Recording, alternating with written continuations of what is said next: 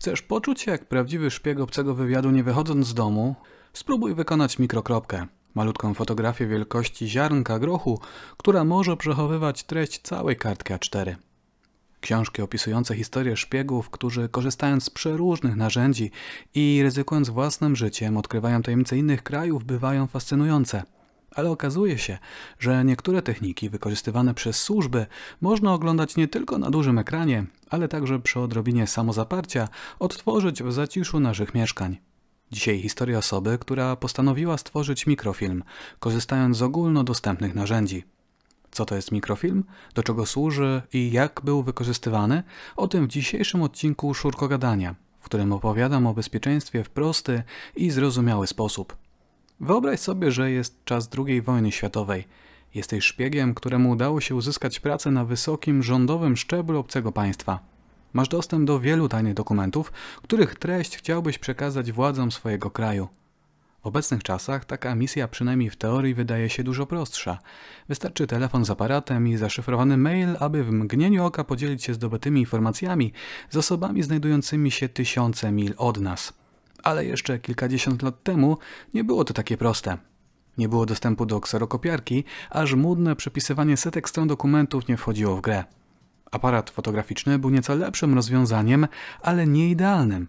Klasyczne aparaty korzystały z błony fotograficznej, wykonanej z materiału światłoczułego.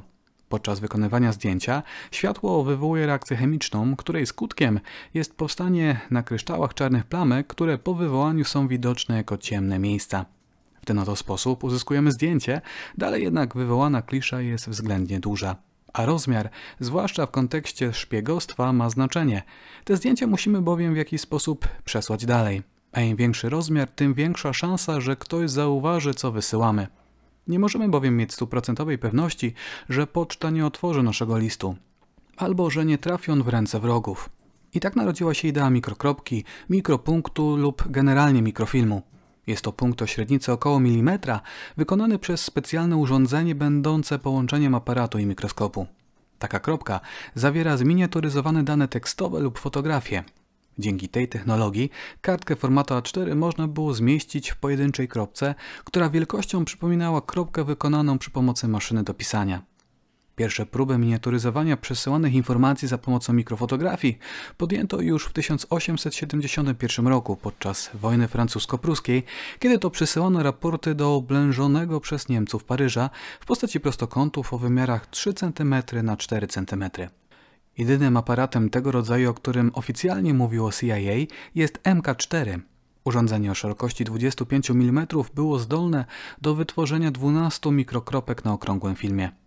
Obiektyw urządzenia wyglądem przypominał guzik od płaszcza, co ułatwiało jego schowanie w warunkach bojowych. Tak stworzony mikrofilm trzeba było jeszcze ukryć, aby w przypadku przeszukiwania zminimalizować ryzyko nakrycia na gorącym uczynku.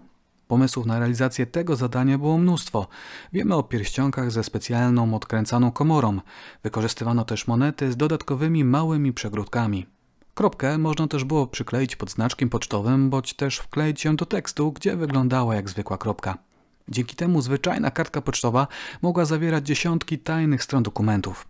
Oczywiście do odczytania tej informacji również był potrzebny specjalny sprzęt. W zależności od warunków, w którym był on używany, różnił się rozmiarem. Stacjonarnie w siedzibie CIA używano czegoś na wzór mikroskopu. W terenie natomiast korzystano z miniaturowych lup.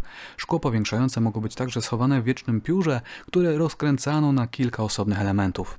Mogło też wyglądać jak nieco większy guzik. Wszystko to brzmi interesująco, ale czy można odtworzyć tę technikę bez specjalnego sprzętu i przeszkolenia? Ciężko znaleźć informacje na temat metod tworzenia mikrokropek, ponieważ dalej są one traktowane jako metody operacyjne, które mogą być wykorzystywane w terenie. Nasz bohater odpowiedź na swoje pytanie odnalazł w książce Ultimate Spy. Opisano tam tak zwaną metodę brytyjską. Składa się ona z dwóch faz. W pierwszej tworzymy mikrofilm o wielkości około 2 cm, w drugiej fazie natomiast ten rozmiar możemy ponownie zmniejszyć do około 2 mm. Będziemy potrzebowali kilku przedmiotów: analogowego aparatu fotograficznego, czarno-białej kliszy 35 mm oraz noża.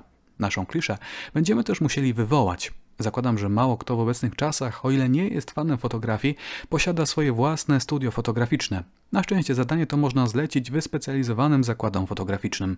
Nasz przygotowany dokument, który chcemy sfotografować, umieszczamy na podłodze. Następnie próbujemy zrobić mu zdjęcie z góry, tak aby cały obszar wizjera był zajmowany przez kartkę papieru. Ponieważ i tak musimy wywołać cały film, operację możemy powtórzyć kilkukrotnie, aby uniknąć ryzyka, że wywołane zdjęcie wyjdzie nieostre, a tym samym nieczytelne. Operację możemy powtórzyć, próbując wykonać zdjęcie z jeszcze wyższej wysokości, np. stając na krześle lub taborecie. Teraz klisze zanosimy do zakładu fotograficznego. Nie interesują nas wywołane zdjęcia, ponieważ ich rozmiar jest liczony w centymetrach. Chodzi nam tylko o wywołaną kliszę. Przy pomocy nożyczek wycinamy nadmiar ciemnego pola, który jest skutkiem naszego złego kadrowania.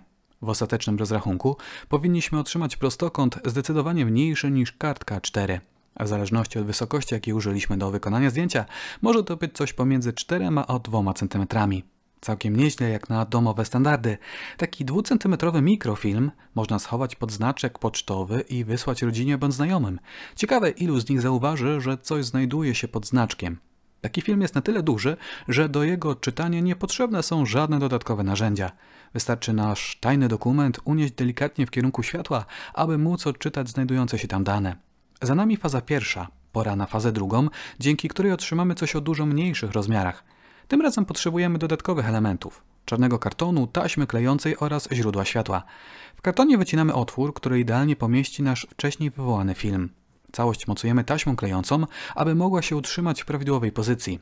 Alternatywą, nieco droższą opcją jest użycie mounting board. Jest to specjalna płyta piankowa na zewnątrz pokryta okładziną kartonową, środek natomiast jest wykonany z miękkiej pianki. Dzięki tej piance możliwe jest utrzymanie filmu w wyciętym otworze bez udziału taśmy klejącej. Teraz podświetlamy nasz karton od tyłu. Dzięki temu nasz tekst na negatywie widoczny jest jako biały tekst na czarnym tle. Teraz ponownie wykonujemy zdjęcie naszego kartonu z odległości około 127 cm. Jeżeli nasz aparat złapał odpowiednią ostrość, po wywołaniu kliszy powinniśmy otrzymać małą kropkę na białym tle. Nasz prawdziwy mikrofilm. Teraz przy pomocy mikroskopu możemy zweryfikować, czy jest ona czytelna. Może się okazać, że nie wszystko uda się za pierwszym razem.